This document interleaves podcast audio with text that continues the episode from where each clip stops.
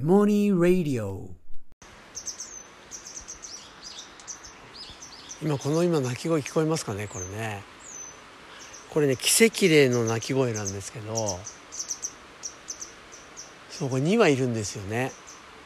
でこれ実は多分巣から落ちたと思うんですけどあのこれひな鳥がこのちょうど台所周りのこの、まあ、庭というかところに落ちてしまってでもう結構歩けるぐらいの大きさなんでもうすぐ飛べるかどうかっていうところなんですけどちょっとね落ちてるんですよ。それでなんかねちょっとなんか助けてあげようかなと思ってこのひな鳥のいるところにあの僕は今近づいてきたんですけどそうそしたらもう親が今もう親がもうそれまでもずっと泣いてたんですけどその泣き泣き方が激しくなりまたも警戒してるんですよね。最初近づいた時はあの親鳥が2羽こう立ち下がって僕にあの僕の前に降り立ってこう羽を大きく広げてですねちっちゃい鳥なんですけどまだね言ってますね。でねほんと僕に攻撃仕掛けてくる。必死なんですね。でもこれ今ねひな鳥もどっかあの隠れちゃってどこいるかちょっと今ここら辺付近なんですけどこのままだったらもう生きれないんだろうな。命を落とすしかないのかな。でももう今もう親鳥が今警戒してますね。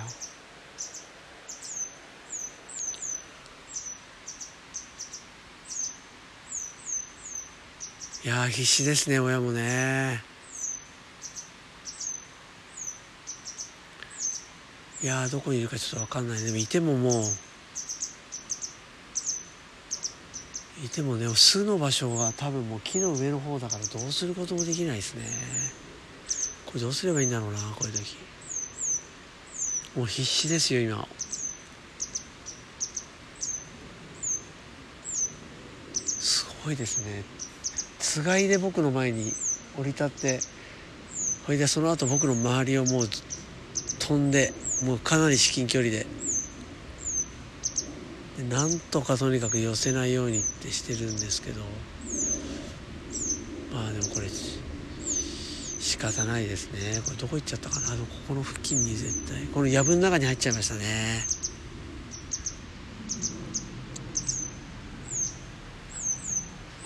いや必死ですね。親を思う気持ちっていうのはもう人も鳥も一緒っていうことですかね。いや申し訳ないけどどうすることもできないかな。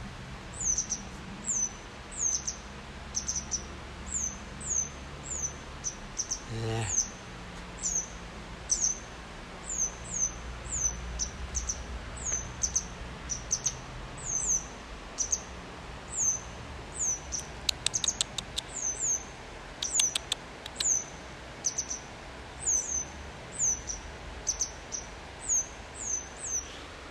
ちょっと無理かな。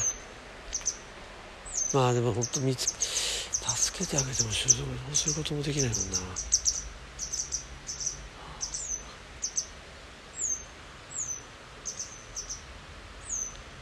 いや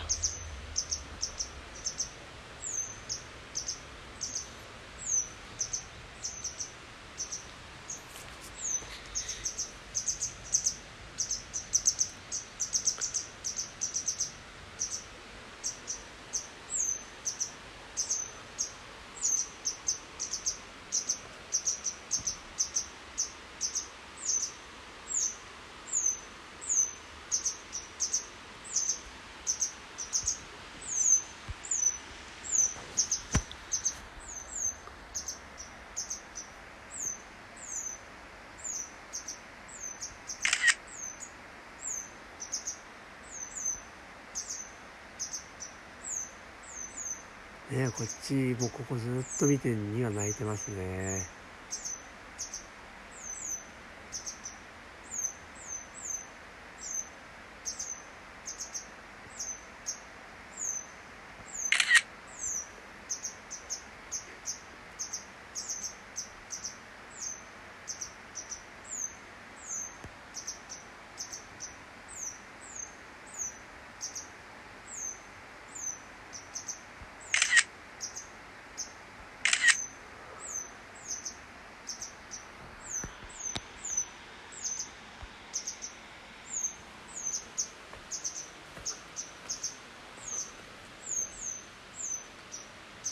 うん藪の中隠れちゃいましたね。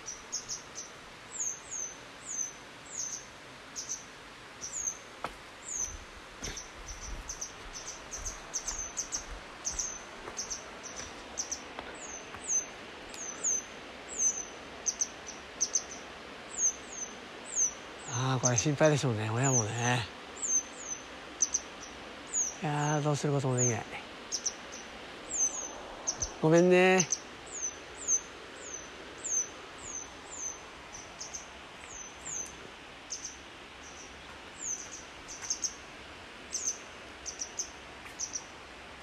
いや切ないな。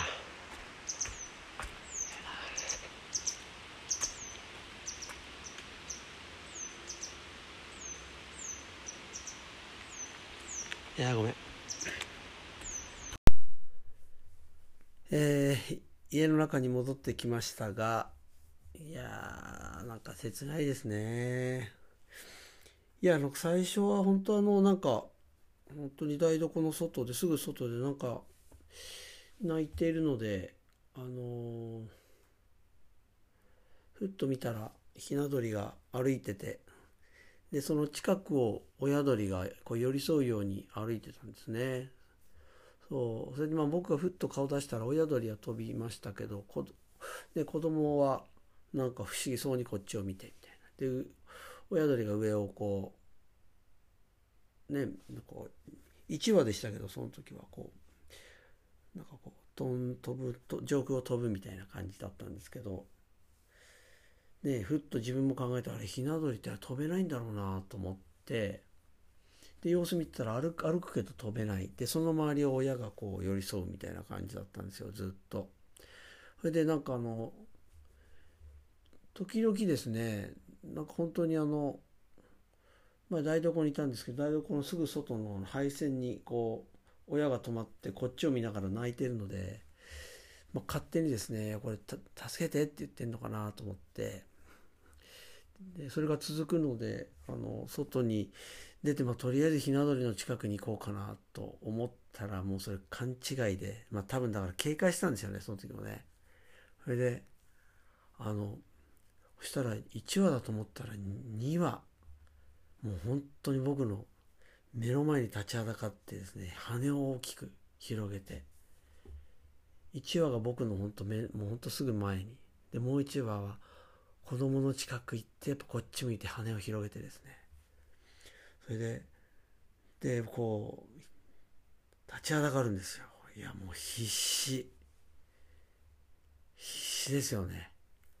本当もうある意味身の危険をなんかもう押してもとにかく僕は近寄らさないっていう。